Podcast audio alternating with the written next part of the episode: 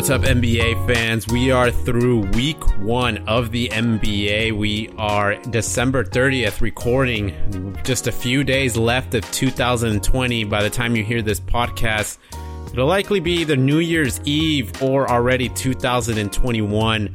What a wild year for us, but we got Bubble NBA, we crowned a champion, and now we have started a new NBA season, new storylines, new narratives. We're not in the stadiums, but I am glad to be firing up League Pass again, and I'm sure you are, Sean. And when it's as soon as it hits 4 p.m., we got a game to tune into, and I love it. Oh yeah, man, it, it's the best time of the year. It's like there's so many games going on because I mean the schedule is condensed, right? And so there's more. Mm-hmm. It seems like there's more games going on every day, and and that's just great for us fans. I mean, sometimes the starters sit out. Uh, we've already seen some strategic load management happening across the league. And I mean, that's unfortunate, but I think that's just how the season has to be this year. Um, so far, everything's gone off without a hitch. I mean, outside of that, that first Houston Rockets OKC game, everyone's been good. Um, the last coronavirus check, there were no additional positive tests. So, so far, it's working um, with the system that they have in place right now. Fingers crossed it continues to be that way. And as more people get vaccinated, I think we're gonna we're gonna see a little bit more and more that we're going to get closer to maybe seeing a game sometime in 2021 in, in person. That would be pretty amazing. Yeah, I, I'm crossing my fingers that we can do that in a in a safe and practical way. Of course, some some fans have already trickled their way into uh, the Cle- Cleveland Cavalier games, Utah Jazz games, and some of the Florida games. But here in California, we'll have to keep crossing our fingers that things get a get a little bit better, more practical for us to be in there. But yeah, I, I, w- I would love to to be back because we've been going to a Laker Clipper season opener for the last oh, uh, three, three, three years, years yeah, three years. This is the first time we couldn't do it, and we just couldn't do it this year. Oh. I, it would have been a great game, Clippers versus uh, versus Lakers. That was a very uh, good game. Yeah, yeah, just couldn't happen this year. But you know, here we are. Where we are, most teams are five games in. We've got, you know, still a small sample size, but I think it's enough for us to dive in and discuss and see you know, whether some people are, I think this is probably my favorite thing to do at the start of every season is just discuss just, whether we are seeing the real deal or some of these guys slash teams just bluffing and fooling us, making us look like real fools a couple months from now. Yes, uh, let's speculate know, and, wildly. yeah, exactly. And then there's also people that maybe it seems like we might have bought too low on, and we'll discuss those and more here on the podcast. But first, five games in, uh, we've gotten a small sample size on some things, and some things it feels like we can get a little excited about. But uh, just just to remind everybody, seven years ago, the Process 76ers started three and zero. Oh. They beat some cool, some good teams, some very convincing looking wins. A team led by Michael Carter Williams and Spencer oh Hawes, if you remember those names. Obviously, this team did not end up having a winning record. Ended up really falling through the stands. Carter Williams won the Rookie of the Year, but was really, uh, and I mean, just a middle of the pack type guy since then. Uh, and also last year, five games in, the Timberwolves were four and one, and everybody was calling them the sleeper, and everybody was Timberwolves were trying to call people out for sleeping on them. Obviously, this team ended up finishing 19 and 20 for the year, essentially getting 21% of their season wins just within the first nine days Aww. of that NBA season. So, you know, bad haps happen and hot starts happen, but also some of some bad starts occur as well. Two years ago, the Rockets were one and five and ended up finishing fourth in the West at 53 and 29. And, you know, there's some guys here that may be either the Rockets or maybe the Timberwolves with their season starts. Yeah, no, th- these are all very good lessons, and not even from ancient history of the NBA. This is very recent stuff. Some of this, especially that Rockets one, where it's like, yeah, I remember that season or uh, the beginning of the season when we're like, oh yeah, like this this experiment with the Rockets isn't working out, and then like obviously they just came around and, and pulled it all together. So mm-hmm. everything that we've seen so far can happen in complete reverse, and it wouldn't even be surprising. So we're, we're gonna try to sift through it though. We're gonna see what's for real and what's not. I'm I'm I'm excited to kind of break all that down. Yeah, and just one last point here too. One weird thing you know, this is going to be a weird year, but one of the weird things so far is just the sheer volume of blowouts we've been having. Of course, we have that, hmm. that Clippers, uh, versus Dallas oh, blowout. and then even. we had, we'll, we'll, talk about that too. When we had uh, Milwaukee versus Miami blowout yeah. yesterday. Uh, it just, it all, like that Clipper blowout was so surprising that it made some of these other big ones not so surprising, but we should be surprised just by the number of how many of them are happening. 11 of the first 39 games this year have been decided by more than 20 points. That's 28% of those wow. games and also double the blowout rate that, that we have seen for this number of games in the last decade. This is incredible breakdown that the Ringer did. Mm. I have an article on there just really dissecting all of it. And I mean, I think the question has to be asked, like, is it better talent, the faster pace that's leading to this? you know, obviously there's better shooting in the league, more possessions, and that's just a trend that's been happening the last few years. Or is it really, or is it the effect of no fans out there? Are we seeing sort of like what the bubble effect was is going to look like uh, through a whole season, where some got, some teams just get super hot and and then the other team just cannot really find a way to catch up. Yeah, uh, that's a very interesting question and a super interesting stat. And I have noticed that that a lot of these games aren't very close.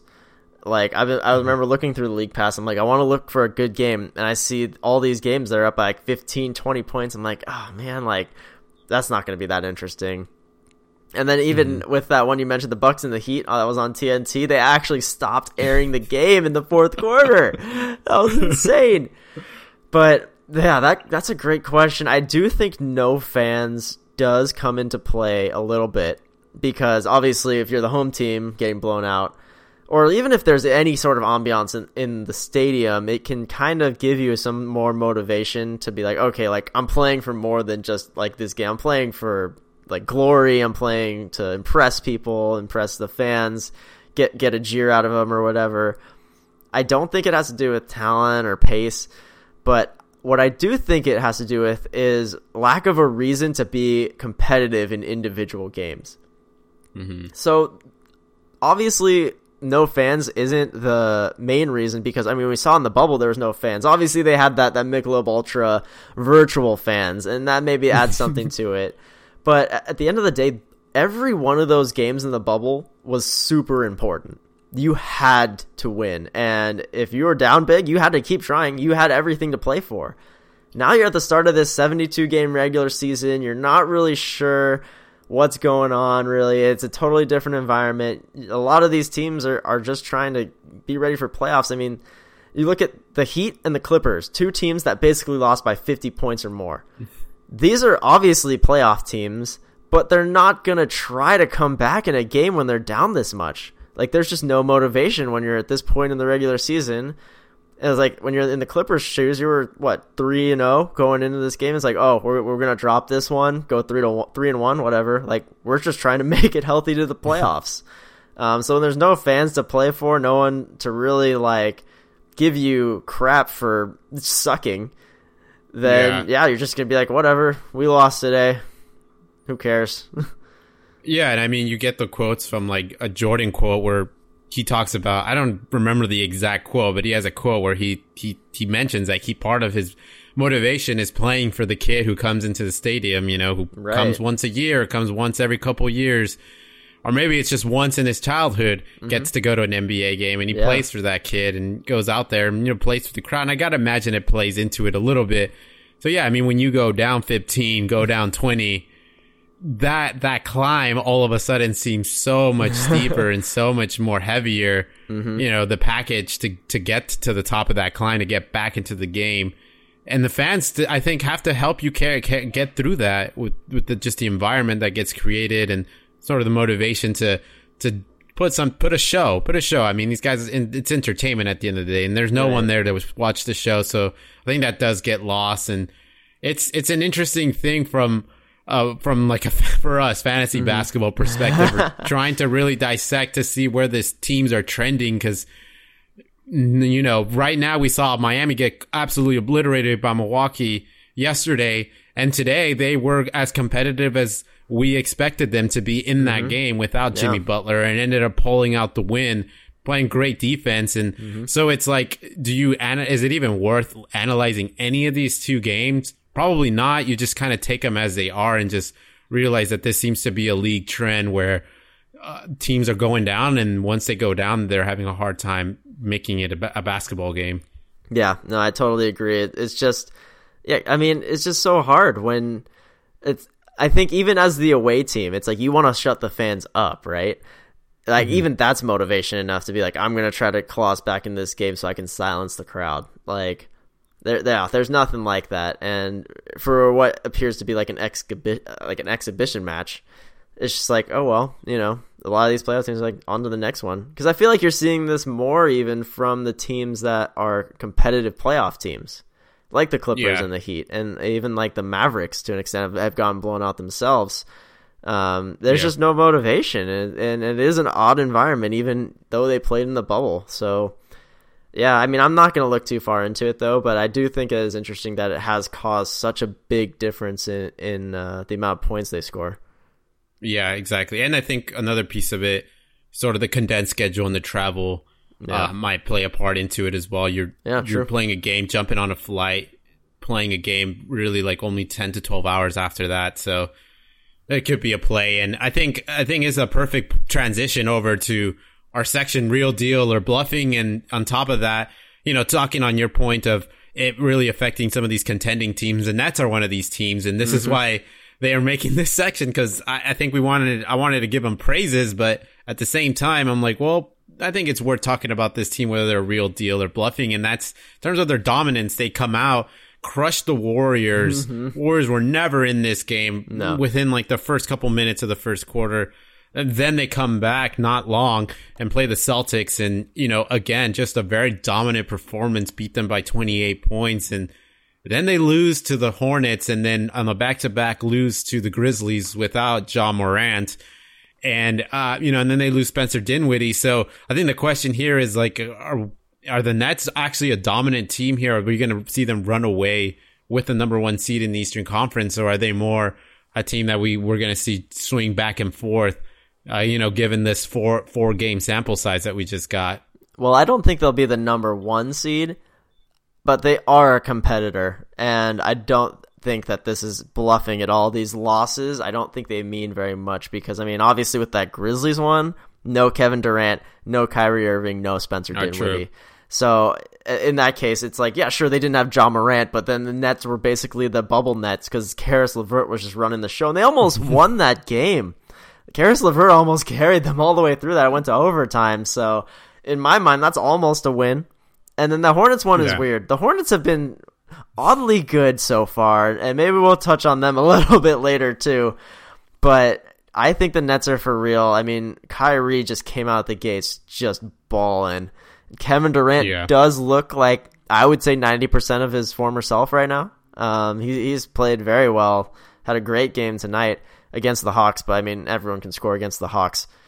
Yeah. But I mean, yeah, I think they're for real. And Spencer Dinwiddie being out hurts, but because this team still has so much depth, and obviously they, that Caris LeVert can just come and fill that role super easily, and they, they have the depth to fill in still. Uh, th- this team's gonna be for real. Yeah, I think so too. I think uh, that I think what we saw against the Hornets and Grizzlies is not representative of who this team is. I think they'll swing with I think some load management, but to me, Kevin Durant looking like he does is incredible, but I think Kyrie is looking back like 2017 Kyrie. Yeah, he looks good. It's it's, it's kind of wild that we've lost Kyrie for the last. It feels like three almost, years yeah, almost. Right. Mm-hmm. I mean, the Celtics years. I don't even count those. yeah, exactly. Kyrie for the last few years has felt to me like the guy we talk about, and he presents himself as as if he's like the number one point guard in the league. Mm-hmm. But it mm-hmm. never has felt that way. at least at least not for a while. But now it feels that way. Now it feels like okay. Now it's the question is is Kyrie it Kyrie the number one point guard or is he contending for the number one point guard? It's uh who who who's better than Kyrie to not say that Kyrie is the number one point guard in the league right now. Yeah. Um certainly in the I mean, conversation. With, yeah. Yeah. I think I think right now he's playing better basketball than Curry and even Luka. I mean, and we'll talk about Luka a bit more too as well.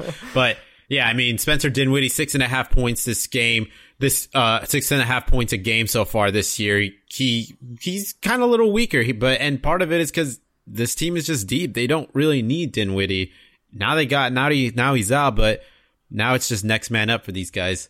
Yeah, I mean it does hurt. Obviously, like Dinwiddie wasn't going to average six and a half points a game on the season if he played out a full year, but I do think they'll miss him a little bit. It might it might be the difference between them winning a championship, honestly. Yeah. Um, but will they make a deep playoff run still? Definitely. Yeah, we'll see. So this is where we get to some of the funner teams. So we got the Cavs. Collin Sexton, 24 points on 52% wow. shooting since January 1st. Uh, prior to that, he was 18 points on 46% shooting. So Collin Sexton, ever since 2020, you know, the rest of the world has had a rough year, but Collin Sexton has turned a corner and has not looked back. And who knows if maybe the clock is going to reset in 2021. But so far, he's been balling. Uh, the Pistons have beat the Hornets, Pistons, 76ers, and then they lost against the Knicks.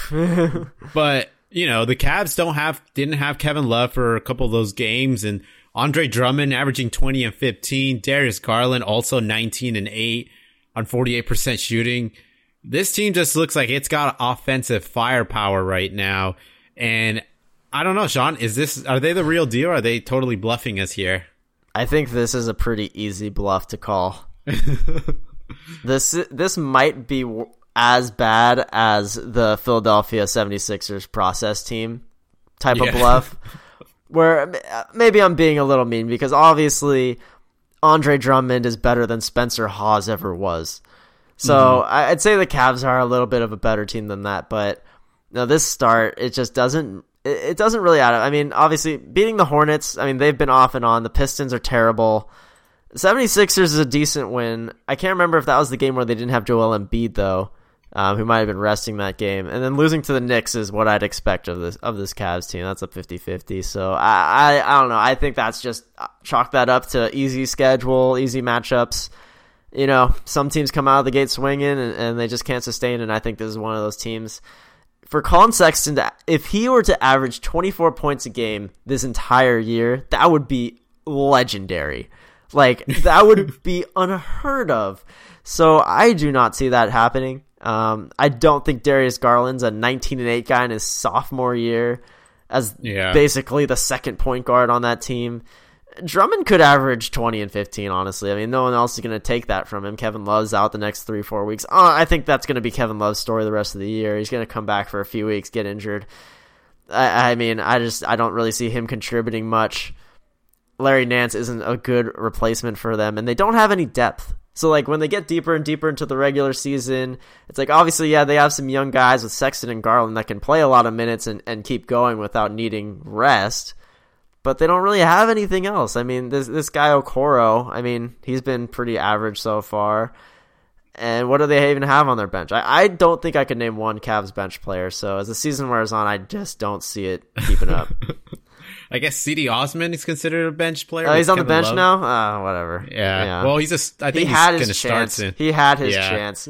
Here's a wild thing, though. The Cavs right now are have the second highest defensive rating in the league, yeah. which it's impressive. I, yeah, Drummond's a great defender, obviously. Yeah.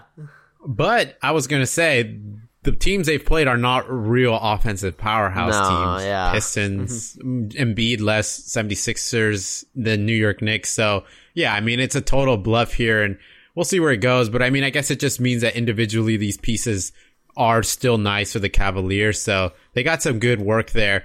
The over and under on this team was 22 wins. So you know, they they got they got a good chunk I mean, of the they're helping, the yeah. already. yeah, they're helping that cause. Yeah, to get the over on that, but I just I still don't think it's going to be that much over. I yeah, yeah. I, I, guess yeah. If that's their goal is just to get more than twenty two wins, they're on. They're doing good. Yeah. So next team we got is uh you know this team is a hmm. favorite here in this section. The uh, Magic. Yeah, you love I don't know what magic. it's up. I don't know what it's up with the NBA schedule masters. That uh, do they just keep giving the Orlando Magic the easiest teams to start their their seasons because they have been on this list a lot the last few yeah, years. They have, yeah. They start three and 0, three and one, you know, mm-hmm. six and two. Like it, right now, they are four and zero. Oh. They are one of the well, now they're the only undefeated team in the NBA. I think the Crazy. only the other one was the Hawks, and the Hawks lost barely to the uh, Nets, but yes, for real. yeah, exactly. So they are undefeated, only team undefeated in the league, and Crazy. they are just scoring the basketball over 120 point, 120 points per game. Vucevic is just you know doing Vucevic things and Markelle Fultz is playing well. Aaron Gordon is just not playing. He's playing okay, I guess. He's playing okay. Not bad. he's, not he's great. turned into a role player, a full time role player. That's his role now. Yeah, and Terrence Ross off the bench has, has put together a couple performances, but you you look at who they've played. They've played the Wizards twice. They've played the Thunder, and they've gotten a they got a you know big win against the Miami Heat. But again, is this a real deal or are they just giving us the good old magic bluff again? Yeah, this this is another easy one. this, they're gonna end forty two and forty, or I guess in this case, what's what's the seventy two game equivalent to that? Thirty six and thirty five, yeah, so, thirty seven and thirty five, yeah. yeah, yeah, uh, sure. Yeah, this is this is total Disney World uh, magic here laying before us. I'm trying to figure out trying to find the so the over and under for these guys is uh 31 wins. Mm. So I think they'll do better guess, than that. Yeah. But yeah, I think that 4-0 start is very soft. And obviously the Wizards haven't won a game yet, and I think the Thunder have won a game, unfortunately for them. but I don't think that they're very strong. Um, the Heat have shown that they're susceptible. And yeah, like you said, the Magic do this every year. It's not like they've really improved. I think that they've just they're just consistent, you know? And consistency yeah. can help, especially when you're going against teams that were so volatile. I mean, the Wizards with Westbrook, that's volatility, and the Thunder aren't even the same team anymore. so yeah, Vucevic, I man, you got to give respect to Vucevic though. I mean, this guy, he, he just you know what you're going to get from him. He's going to give you 20 and 11 every year. He's done it for the last 3 years straight. Uh, but the the bright spot with Markelle Fultz, like you mentioned, uh, averaging 18 and a half points a game, five assists in that starting role. Uh, it's really good to see that guy being a good NBA player. Um, so I'm, I'm really excited to see what he can do for the rest of the season. But outside of those two guys, I mean, Cole Anthony is doing all right, that rookie um, off the bench, and then Terrence Ross is okay. Uh, it's just there's not enough there, you know. Like they're still starting Evan Fournier. Like you're not gonna get that far with that guy. So yeah, this is a bluff. Yeah. I mean, this is the core. I fully expect them to be here again next year, right here in this section. We'll see. With, Every year, unless Gotta unless Mo Bamba or uh, Jonathan Isaac do something big. But moving on to the Hawks, the Hawks three and one start, only one loss in that close game with the Nets. I mean, Trae Young is being Trae Young. You know, he's he is meeting the expectations here and their bodies, the bodies that they have, Gallinari, Hunter, um, Capela is back. Everybody's just, you know, playing solid basketball. So what do we think about the Atlanta Hawks here? Uh, well, I know you haven't seen a Hawks game yet because Gallinari only played three minutes for this team so far. But really, yeah. So he, he was hurt at the beginning of the season with like some leg injury, and then he came back tonight and played three minutes and sprained his ankle. Oh wow! I know. I don't know how that really, how I didn't see that. Uh, yeah, it they have so many players. That's why you know, mm-hmm. and so yeah, when you have a guy like that, you're paying twenty million, um, and you're still doing really well. I mean, maybe the potential is still not even there for the Hawks, and for the Hawks to average 128 points a game so far. And this is just out of control, right? Like this team, this team knows what they're about, and they're going to do it as well as they can. And so far, it's working out. I mean, 128 points a game, but allowing over 120 points a game. Uh, that's unreal. That is unreal. That's so stupid, and uh, it's honestly something I can actually see being sustained over a longer period of time because that's just this is how they play. I mean, they they scored 141 points in a loss tonight, so yeah, that's just gonna kind of be their season, which makes them a really exciting team to watch. I mean, Trae Young, he's gonna score and he's gonna get scored on. Like you, you can mm-hmm. guarantee that every night. Are they the real deal? That that's a tough one. I don't think they're bluffing because I think they're a playoff team. But yeah. are they a are they like a top of the East team? No. So I, I I'd say it's like a small bluff, but I, I don't think that they're going to end the season where they're at right now. So I'll, yeah. I'll give it that way. Yeah. Yeah, I, I agree. I don't think it's a bluff for who, who, they're showing us who they are, and they're they're essentially performing what we thought they'd be, like high powered offense, yeah. low powered defense, and that's that's just like the recipe I think for in the East potentially winning a solid amount of games, getting yourself into the playoffs, but they're headed for a first round exit unless uh, then there's not. I'm not really sure what they're gonna they could do to improve this their themselves defensively dramatically. I don't think there's really a big move to be made there. Mm-hmm. So they're off to winning games and getting booted in the first round. Uh, yeah. But Trae Young, I do expect in the in oh, the man. Hawks to just try to outscore their opponent. Is he uh, okay? Let me ask you this: Is he going to be the points champion this year? I think he's a good contender for sure. I, uh, trying to think. Let's see. Like James Harden, Bradley Beal, James Bradley Harden. Beal. I mean, yeah. you probably got to throw in uh, uh, Giannis, Devin Booker. Yeah, Devin Booker maybe. I don't know. What do you think? think? You think he can win I think it? It's, I think it's looking like it. I mean, feels like the Hawks are just like give this man the ball and put him in a spot where he can just score, score, light it up. Yeah, I, I think mean, he, I think he's gonna get the title. I think he's gonna get the points title this year. Yeah, yeah. Donovan Mitchell and Jamal Murray are other two names that come up, but Jamal Murray's off to a slow yeah. start. Donovan Mitchell's slow start as well. And they, I mean, they just don't have the offense and the pace that the Hawks have that just yeah, benefit Young. I think that Trae Young benefits from being just like the guy that the entire offense runs through. Whereas like on right. Denver, you got Jokic there, who, who that's who the offense basically runs around. And then I guess for for Donovan Mitchell's sake, yeah, he, he essentially is the offense there. But yeah, he's just too starter. slow. Pace is just too yeah. slow. Not not really a lot of guys to help him out to like space the floor.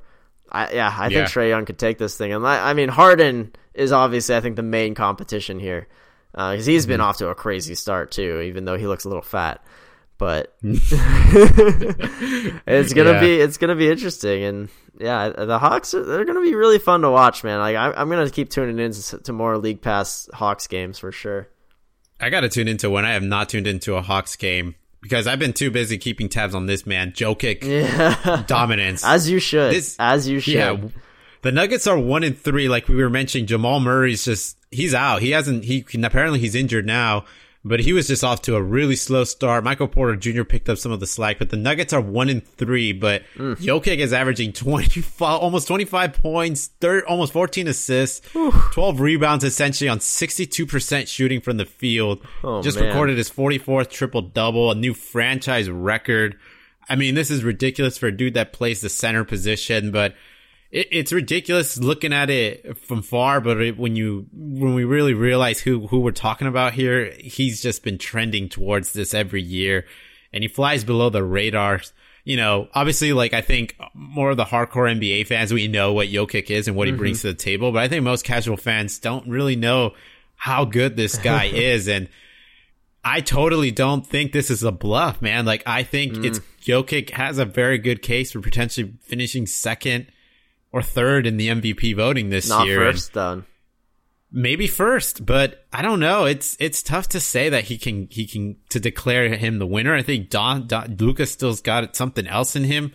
Obviously, LeBron might still hang around and Giannis, but for sure, I will bet money that Jokic will finish top three, bearing injuries, of course, yeah, but he'll mean, be there. Yeah, I mean, we've seen this coming, and, and I, when I say we, I mean mostly you. You've been on the Jokic bandwagon forever, and I have to give you credit for that. But uh, yeah, unfortunately for your fantasy team, you were one year off on him. You thought last year yeah. was going to be what he he's been doing this year. Yeah. And man, this this is probably what you expected last year when you exactly, did draft him. Exactly. And man, this is just this is unheard of because he's he's gotten three triple doubles in his first four games, and the, the one game that he didn't get a triple double, he's off by one rebound. So he could have been four for four easily at this point. point, and now I have to be asking: Is he going to break Russell Westbrook's triple double record?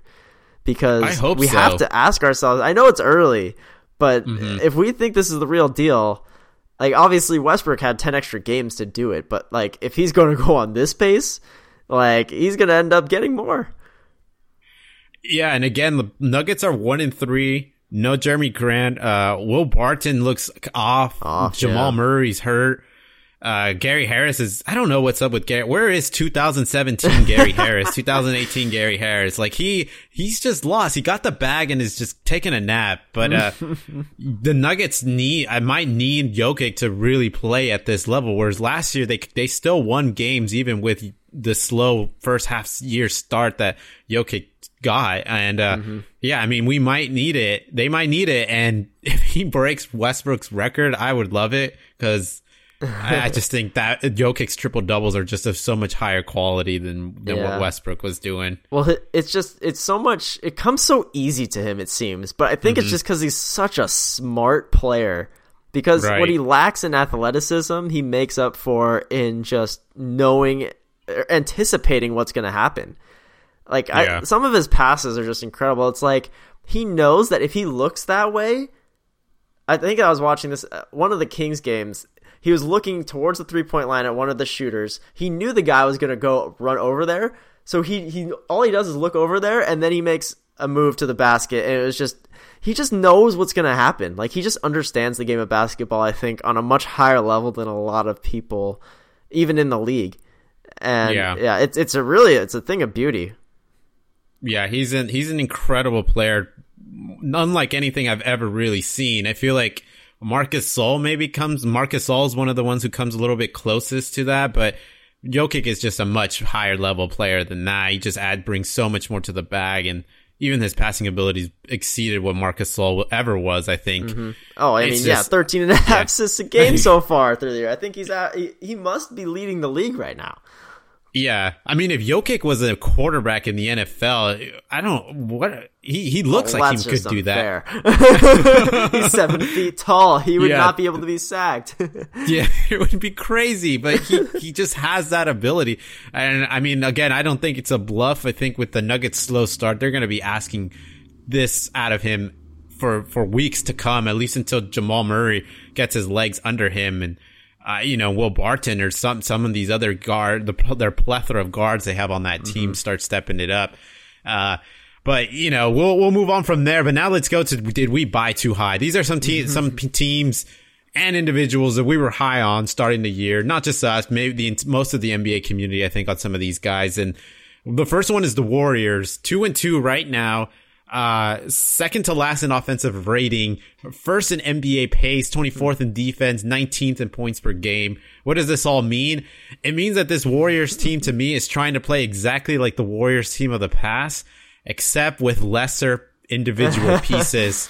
And that just means they're not scoring the ball. They're just not making shots and they just cannot play the same level of defense that they did as much as they are putting in the effort and trying to push the pace and really just hustle out there.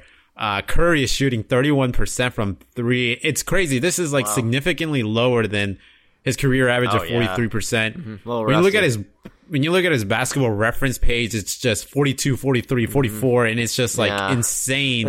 and then it's just this year. Yeah. Uh, so, I mean, and we, their joke was always the Splash Brothers or the Trash Brothers, and very rarely was it ever really the Trash Brothers. I mean, maybe one or twice uh, times a year, we might have the Trash Brothers on the Warriors here. Uh, Oubre and Wiggins are combined 10 for 42 from three over the course of the last couple games. And that's really only because Wiggins really found himself the last game. Uh, Oubre yeah, it was way really worse is- before that. Yeah. it was significantly worse. Oubre right now is shooting one for 21 from three. So their guards, their scoring guards that were supposed to help out Curry are, you know, having a tough time finding the, the end of the net. Wiggins is, you know, seems like he might be trending in a better direction, but, you know, did we buy too high here with the Warriors, Sean? Are they truly, um, a, you know, a playoff team? So I'm gonna say no so far. I think we did not buy too high. I because we we placed them as a tier three team, right? Like Yeah, right in there with the Phoenix Suns, like seven eight seed, and I still think that they can be that team. And I didn't expect them to get off to a hot start. I mean, this is one of those teams that wasn't in the bubble, that hasn't played basketball for almost nine months. And I mean, Oubre is even one of those. Even though he was on the Suns, he wasn't in the bubble. He didn't play a single game for them in there, so he's basically in the same boat as all these other Warriors players. And I think that he is going to improve a lot over the course of the season. I do not think Wiggins is going to improve.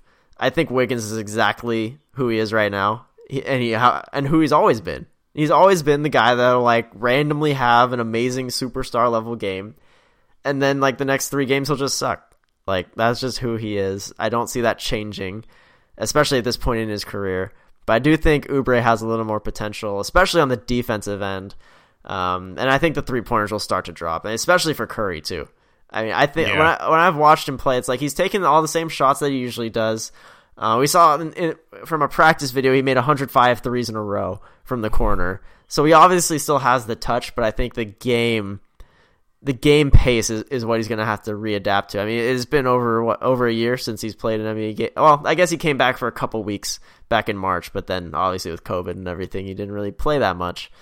Um, so I'm not too worried about the Warriors, but obviously, I, like my expectations aren't super high for them.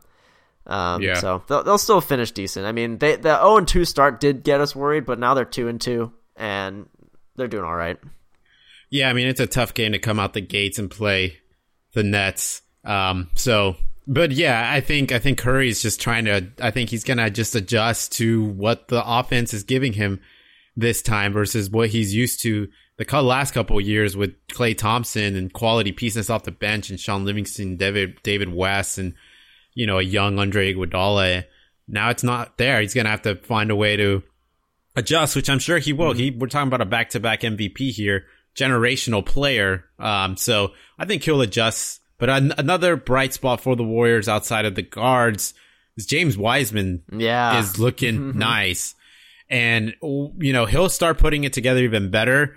And uh, once that happens, I think the Warriors will start to pick up more wins, and I think ultimately find themselves in the spot we we think they'll be seven. I mean, I thought their highest could have possibly could possibly be the sixth seed.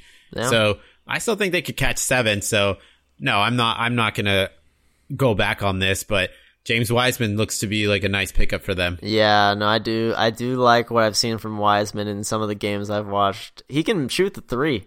It's a very yeah. slow, methodical uh, shot shot choice for him. Uh, just it takes him forever to release the thing, but hey, like they're giving him the space. I mean, he's a center, so they don't really respect his shot as much, and it goes in sometimes. So, man, I think yeah, this this kid has got a lot of promise. Um, he's gonna yeah, get real mean, good. Yeah, and the X factor is also how he plays alongside Draymond Green, which I think would yeah. see, that's the yeah, thing too. Draymond better. Green isn't there. I mean, He's not going to offer much on offense, but they do need the help on defense, like you like you yeah. outlined there. Yeah. Exactly. What about the Wizards here? 0 and 4 mm. with losses to the 76ers, two losses to the Magic, and a loss to the Bulls.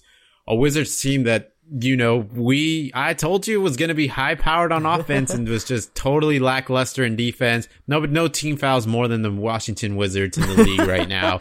They are 20th in defensive rating. Westbrook is averaging a triple double, but God, the efficiency is at a career worst. Uh, Six turnovers, 41% from the field. Get this, 10% shooting no. from the three point line on three attempts per game.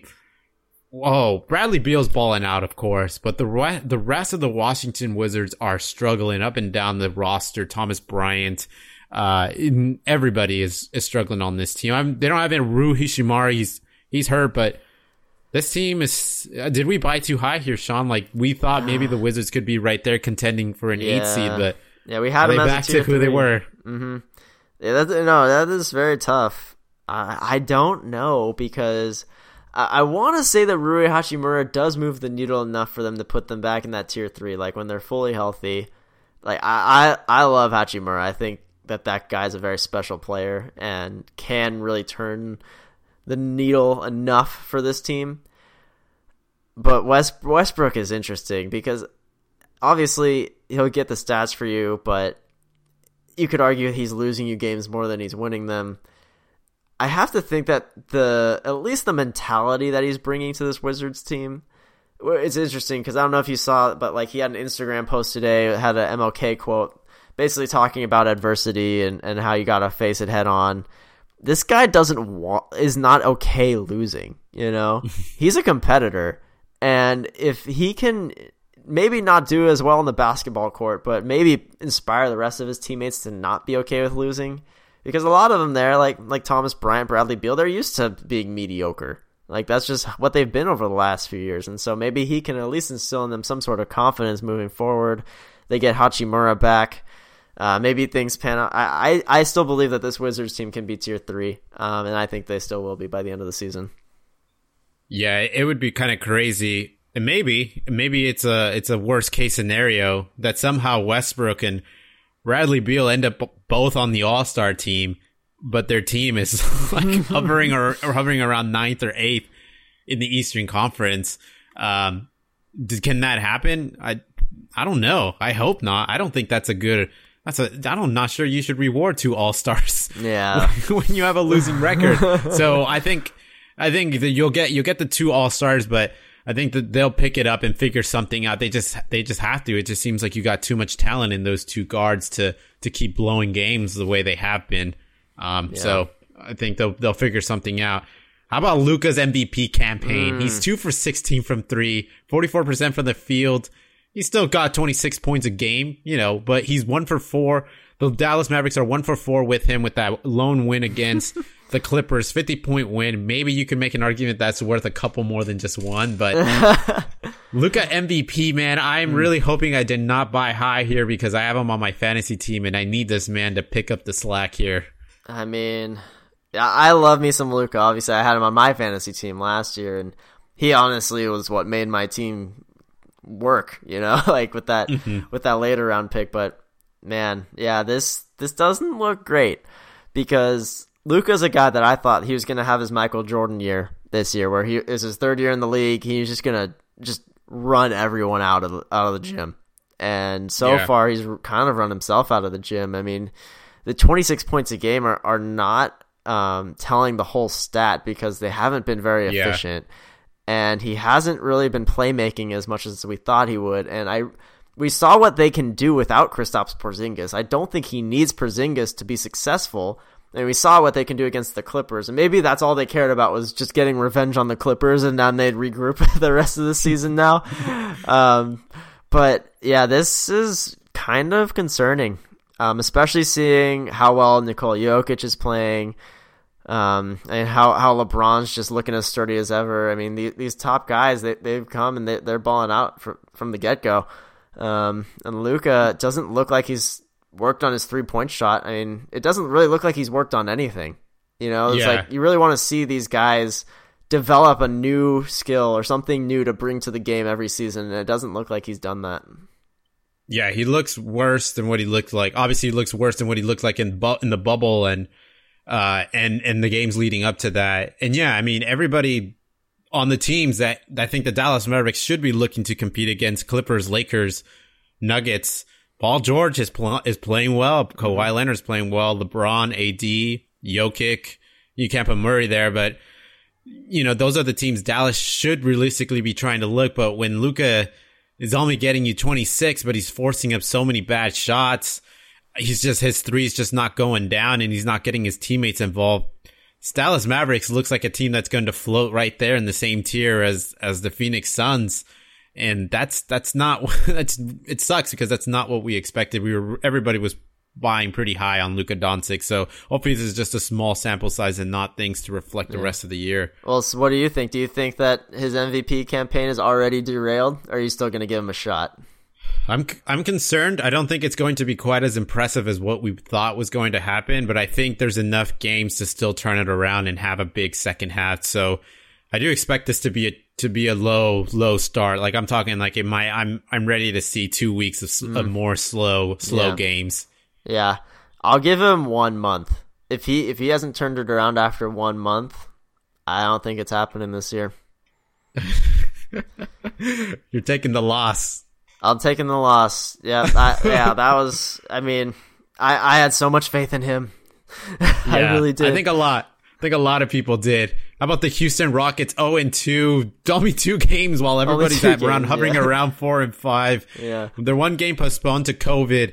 James Harden balling out 39 5 and 12 and a half. Christian Wood 27 and 8. While this team is winless, uh, do we still expect this team to be in, in playoff contention? Well, yeah. I mean, they're missing like half their roster right now, right? Yeah. Because of COVID. John Wall, DeMarcus Cousins get to come back tomorrow. Um, I'm really excited to see those two playing on that team because I mean these these were the huge wild cards, right? I mean John Wall coming off that Achilles injury, DeMarcus Cousins coming off of his like yeah, who knows what we're going to get from those guys, but it'll be better than not having anybody at all. So Yeah. Yeah, I'm I'm excited. I, I do think yeah the Rockets obviously they had that slow start la- like yeah last season honestly, and I think that that's just what's happening again. But there's nothing to be concerned about with James Harden. He's clubbing, he's doing everything he can to get off this team, but he's still just as much of a baller as he's ever been.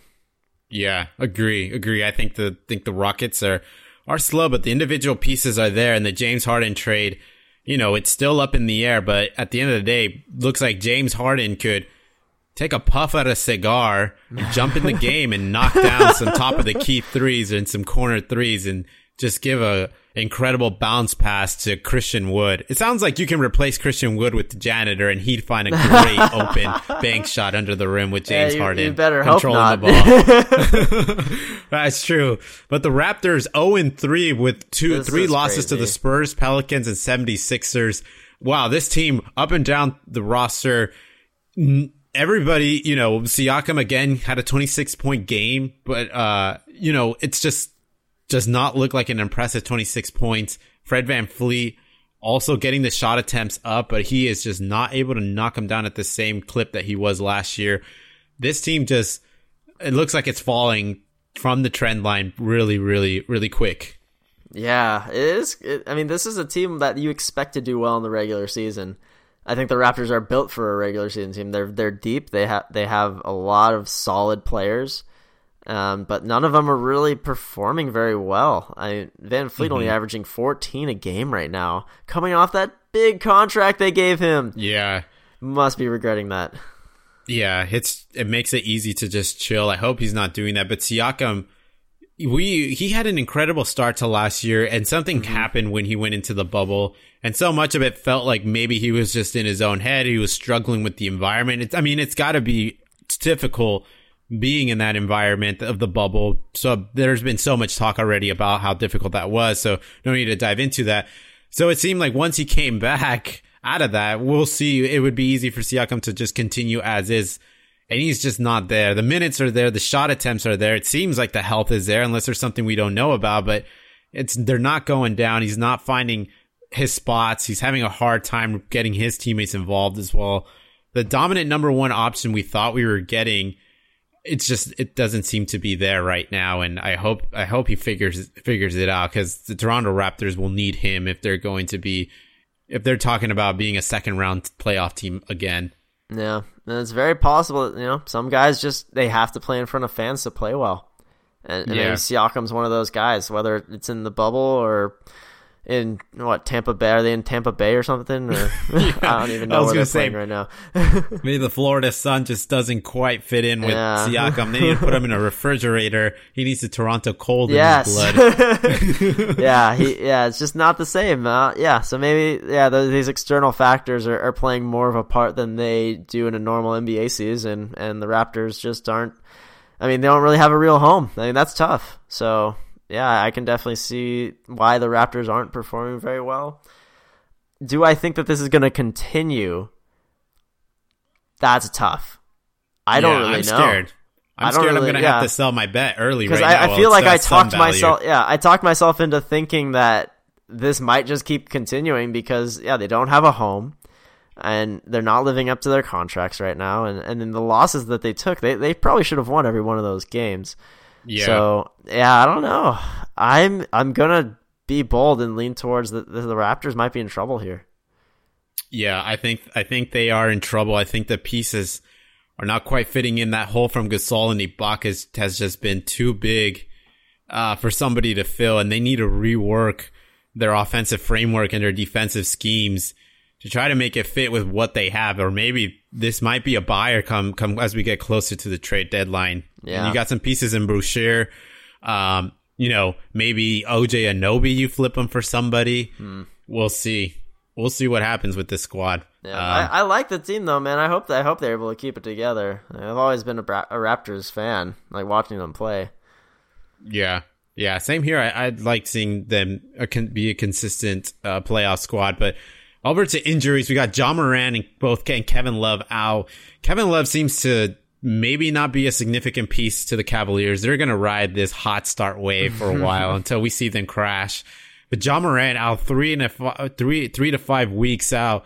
This is big for a team that I think if they were going to make the eight seed, it was going to be by pulling hairs, like yeah. one or two wins. and this does not help out their margin of error, especially with Jaren Jackson already. I mean, when it comes mm-hmm. down to it, they're going to maybe try to pull something together towards the end of the year, but it might just be too much of a hole to climb out of, depending on how these next three weeks go for them. I think it's a big deal for, for the Memphis Grizzlies losing Ja Morant. Oh, this is huge. I mean, yeah, like you said, the margin for error for this team is so low, and now it's yeah. almost none. And so you're mm-hmm. looking at Memphis now, and they're they're dropped to one and three.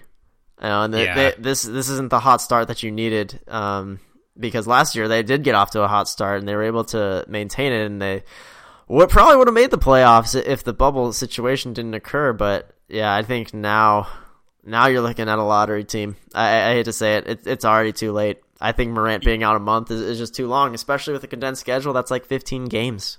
Like exactly. Yeah, that's that's too it's much too to much overcome. Yeah, like and they just got just... blasted by Boston tonight. Like it, it's just not going to happen.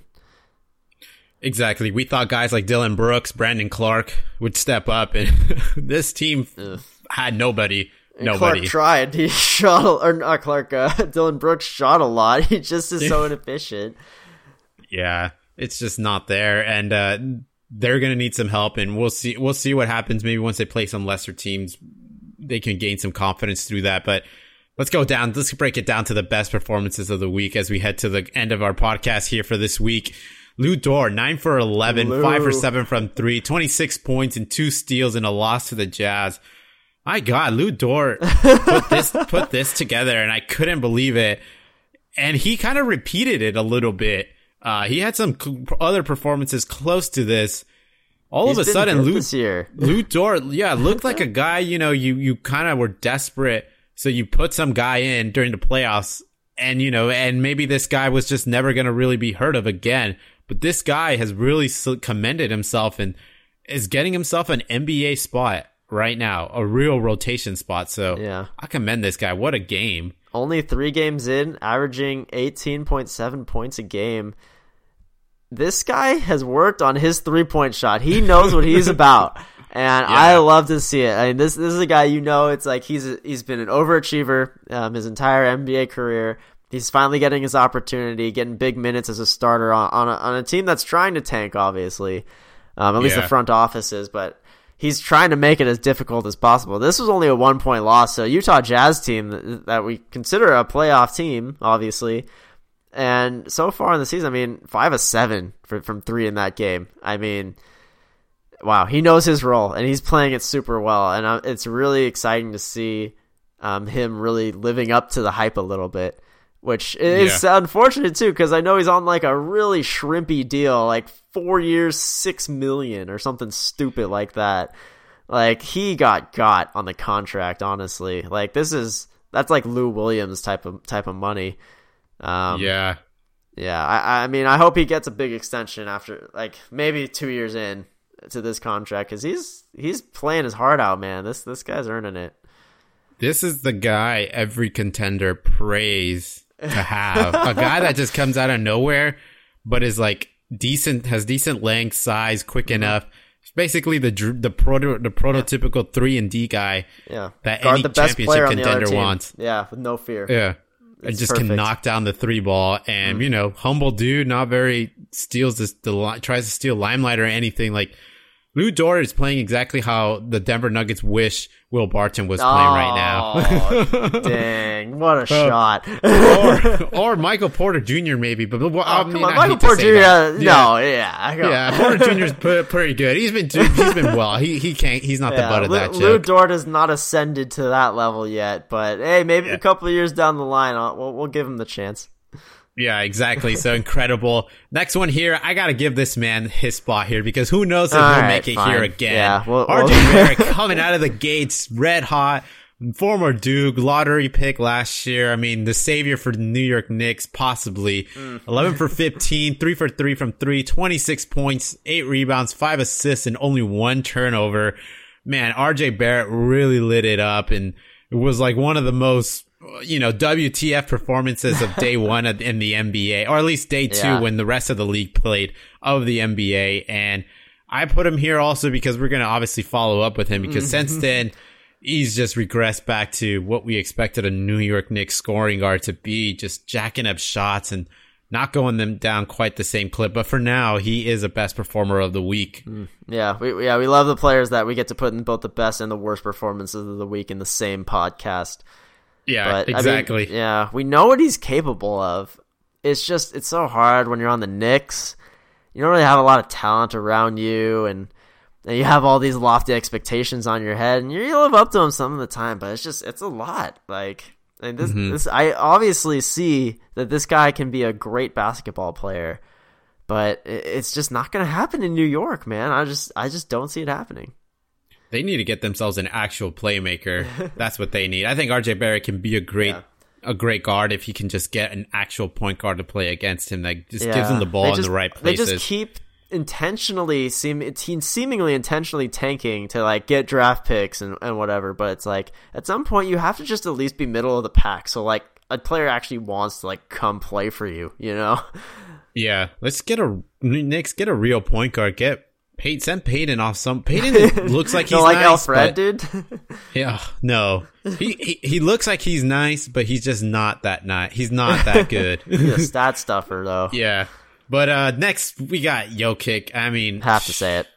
Have to like just honorable. Just give him the whole week. Give him yep. the whole week of best performances. There's not there. There's a lot to call out here, but I mean, just an incredible week, first week for Jokic, and probably just a, a, a sign of things to come for the rest of this year for this guy, as we've mentioned previously and earlier in the podcast, but averaging 24 points, 12 rebounds, 13 and a half assists so far. I mean, the Nuggets are one and three and signs point that we're going to see more of this Jokic for the, for the next coming weeks, unless, you know, Jamal Murray takes over some of this workload or, or bearing injury. Hope not, but Jokic is here, man. He's arrived. Yeah. Man, yeah, he, he, I don't even know if, if is this his final form. It might be like we might be seeing peak Jokic now, which is really cool to see. But yeah, I think if Murray does find like he'll figure it out eventually, and then we'll see Jokic's numbers go down a bit. But man, I'm just gonna enjoy the ride while it lasts, man. Like this, this is crazy. Like these stats are just nuts. yeah, got final form Super Saiyan Jokic. Um, but now switching up Worst performances of the week. I knew this one was going to make it. I just had to. Uh, just, just had, had to, Sean. Tell about us about it. this one. Uh, I don't want to. I didn't. I thankfully was driving back from, from visiting some family uh, over the Christmas break, and I, I was not watching this game. And thank goodness, because I really wasn't even going to check in on it until you texted me and, and Scott in the group chat text. and you're like, what is happening in this game? And I'm like, oh no, what is it? And then 77 to 27 at halftime. The Unreal. worst deficit at halftime ever. Ever. that is absurd. I don't care that Kawhi Leonard's not there. Like, I don't care that this is like the start of a back to back or what, whatever. Or I, I don't know. It, there's no excuse for it. It's just I think what we're talking about when when we're talking about blowouts, they just didn't care, and the Mavs yeah. cared a lot. They circled this game right when the schedules came out, and like we're going to blast these suckers into March 2020 because this this was an absolute pummeling, and they didn't even let up after the halftime. Mm-hmm. Like they increased the lead by one by the end of the game. like they ended up winning by one extra point, which is just like, yeah, at least the teams show mercy. Like you know, in the fourth quarter, like they'll let the other team score like thirty five points. It doesn't really matter. the Clippers scored sixteen points in the fourth quarter. Like it's like they stopped trying too. It was, it was just like they they had it out for them, you know, and, and we deserve it. You know, we were bullies to them. I blame Marcus Morris completely. He wasn't even playing in this game. And honestly, I hope he just keeps not playing. But like, man, four for thirty-three from three. 12%. That at least is still better than Russell Westbrook, but I mean, that is just abysmal. Everything about this was abysmal, but yeah, like it's one game. You know, they they dropped that one game, and they came back and just, just destroyed um, the Blazers tonight. So it's it's already you know water under the bridge. yeah, that's what seems so funny. It's like this game, this deficit was such a seems like such a big deal, but really, eh, teams are just moving on and just yep, playing the next care, game. Like, whatever. yeah. But I mean, to be to, to another point that I thought was crazy in this game is you're right. Like it seems like when the Clippers got within forty.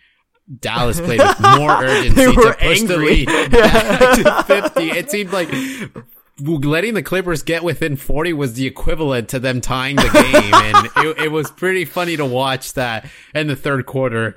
I don't know what happened God. in the fourth quarter. I did not watch that, but I did watch Nothing the third, happened. and that was pretty funny to see that uh, oh happen. my gosh, yeah, I was like, that's too close. yeah, it's too close. Get yeah. Dantzig back in there, start moving the ball inch. around better.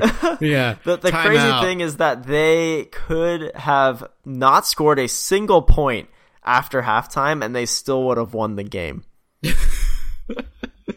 that is out of control. Yeah, that's funny. That is hilarious. Oh, oh, 2020 NBA. Uh, but next guy, we got Eric Bledsoe, 33 minutes, two for 10, five, two, and six with five turnovers in the loss against the Heat. A blowout for a blowout win uh, for the Miami Heat. Really blew the Pelicans. Eric Bledsoe is just the odd man here in, uh, on this roster. He could be the X factor, and he's played well here and there, but um, not tonight. And I, I the Pelicans are interesting for this for this reason is they got Lonzo, they got Josh Hart, they got Eric Bledsoe, and they got Ingram. Of course, he's got his role, but seems like they just need to figure out how all these pieces fit. Seems like they got good ones, um, but they just need to start clicking a little bit better. I'm a little concerned about Bledsoe. Ever since that yeah. first game where they where they beat Toronto and he played decent, he had 18 points, six rebounds. He has not looked good. Um, eight. Yeah. He had what five points in this game? We're talking about seven points the game after, and seven points a game after that. He's in a pretty cold streak right now. Not shooting well at all.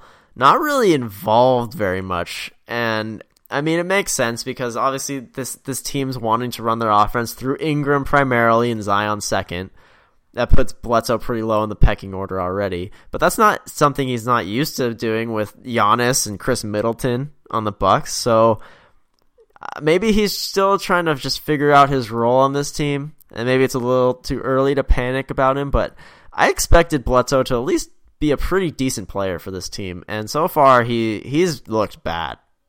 Yeah, I feel like Bledsoe should be one of those guys that that can get 15 to 16 every night, regardless of what team he's on. Mm. I think he's got. I think he's talented enough to be able to do something like that. But he's struggled uh, on this Pelican roster, and Stan Van Gundy's got good chess pieces here with these each one of these individual young players. I hope he can figure out a way to put them in the right place because uh, the Pelicans are going to need it if they're again. I think they're going to be one of those teams that's going to it's going to come down to just a couple games if they if they catch the seventh or eighth seed and they can push uh, the Suns or or the Warriors. It's going to come down to just a few wins. So they they need to start clicking sooner rather than later. I think for them. Mm-hmm.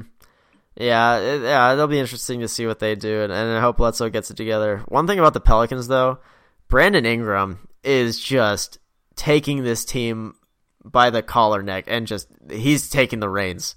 Like mm-hmm. he's like, I don't care about Zion Williamson. I don't care about anyone else on this team. I'm gonna be the guy, and you're gonna like it. Like I was listening to that game they had against the Spurs where they ended up pulling out a narrow victory. Ingram shot every single possession. Every single possession in the fourth quarter. It was Brandon Ingram. It was just I, I was trying to listen for anyone else getting the ball, and it was just Brandon Ingram, Brandon Ingram, Brandon Ingram, every single play. So it's going to be interesting to see if uh, Zion's willing to take a back seat to Ingram, or if Ingram's able to live up to this seemingly superstar mantra he's trying to, to play for himself. Yeah, I mean, he's just going to have to. Brandon Ingram just took another step forward in his career. He's actually shooting extremely well from three. I from the field, it seems like he could just pull up from essentially anywhere. Mm-hmm. Elbow, mm. you know, one step away from the three point line, two steps, it, it doesn't matter. I, I really like what I'm seeing from Brandon Ingram. He, mm-hmm. I mean the the the draft. You know the easy draft day comparison when he was drafted in that whole first year was he's Kevin Durant. He's the next Kevin Durant. Mm. And it felt so lazy and so like, okay, that's not true. That can't, that's that, yeah. you know, don't say that. That, you know how much weight that, that means. But now it's like, oh wow, like he is looking a little more like Kevin Durant esque out there this year. He's not quite Kevin Durant, no, but no, no. but the framework looks like it's there in terms of like what what his offensive repertoire is, like just the the smooth jumper pull up over anybody from anywhere including this three point line. So this seems like he his career is trending in toward, towards an excellent um, towards an excellent direction. And I heard I heard him on the podcast with JJ Redick, and it seems like his mind is in a better place compared to where he was in LA with all the shenanigans of Magic Johnson yeah. and and yeah, Anthony yeah. Davis trade. I, yeah, you're referring to that quote where he's like, when all those Anthony Davis rumors were going on, it kind of killed a lot of the a lot of the young guys there. Yeah, exactly. Yeah. And, and, it seems like LA was not quite the his his type of city, and it makes sense, right? He's a small yeah. town dude from North Carolina, mm-hmm. uh, went to Duke, and he stayed. Seems like he was a big homebody, or just in, so it seems like he enjoys that environment where it's strictly basketball. And yeah, I mean he's he's going for it. Another guy who probably can take some notes from that is our, our, man RJ Barrett. He's back. He's we said back. he'd be back. Here he is, two for 15, 13% from the field. Ooh. 0 for 6 from 3, 4 turnovers, and a plus minus of negative 16. Yeah. Wow. That that's playing on the New York Knicks for you. Yeah, that that's what it is there. I mean, which and, uh, are, are any of these RJ Barretts the real RJ Barrett? You know what they always say: the truth is somewhere in the middle. I don't. I don't expect RJ Barrett to come out here and average anything close to 26 points a game. Not 24, 25, none of that. Yeah. But I also don't think he's a 2 for 15 guy. I think I think he he should realistically be 18 or 19. I think he can touch that. I mean, mm-hmm. we got Terry getting that. We had Kyle Kuzma yeah. one year getting that. I think RJ's got yeah. enough talent, more talent than those guys and I think he should he should be there at the very least. Yeah, I'll give you that. I think RJ can be as good as Terry Rozier. yeah, I hope that's not his ceiling, but I think for, oh, no, for the short term, yeah, not his ceiling, but like, yeah, I think this year he can average as much as like Terry Rozier. yeah, so I hope we see our man RJ Barrett start working towards that.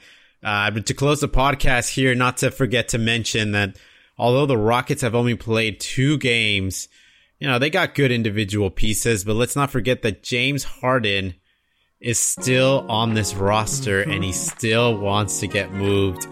Teams are looking better. The 76ers are playing well with their core. The Nets are looking well. I mean, is there a place for James Harden truly out there? Is he going to get moved or is this all just, are the Rockets going to totally just hold on to this man? Yeah, it, I don't think it's going to happen soon. If it didn't happen yeah. before the season, I think everyone's just checking out what they have right now. You don't really see big trades happen a few weeks into the season. It seems way too hasty, especially for the Rockets now that they have John Wall and DeMarcus Cousins and Eric Gordon coming back. So, yeah, I, I don't think it's going to happen soon, but I do still think it's going to happen. But maybe late January. Yeah, I think it's going to happen later in this season, and I want it to happen from a come out of nowhere team. let's go, Portland. They're just gonna swoop in. I like it. Yeah, let's go, Portland. Let's go, Kings. I don't know. Let's go, Pacers. Somebody throw something crazy at us. Five draft picks and so whatever else. We'll have to yeah. come up with some. We'll, we'll come up with some uh, trade machine scenarios. yeah, exactly. Well, thanks everybody for tuning in, and don't forget to check us out week in and week out as we break down the 2020-21 NBA season. Yes, sir. Have a good week, everyone. Happy New Year. Yep. Happy New Year.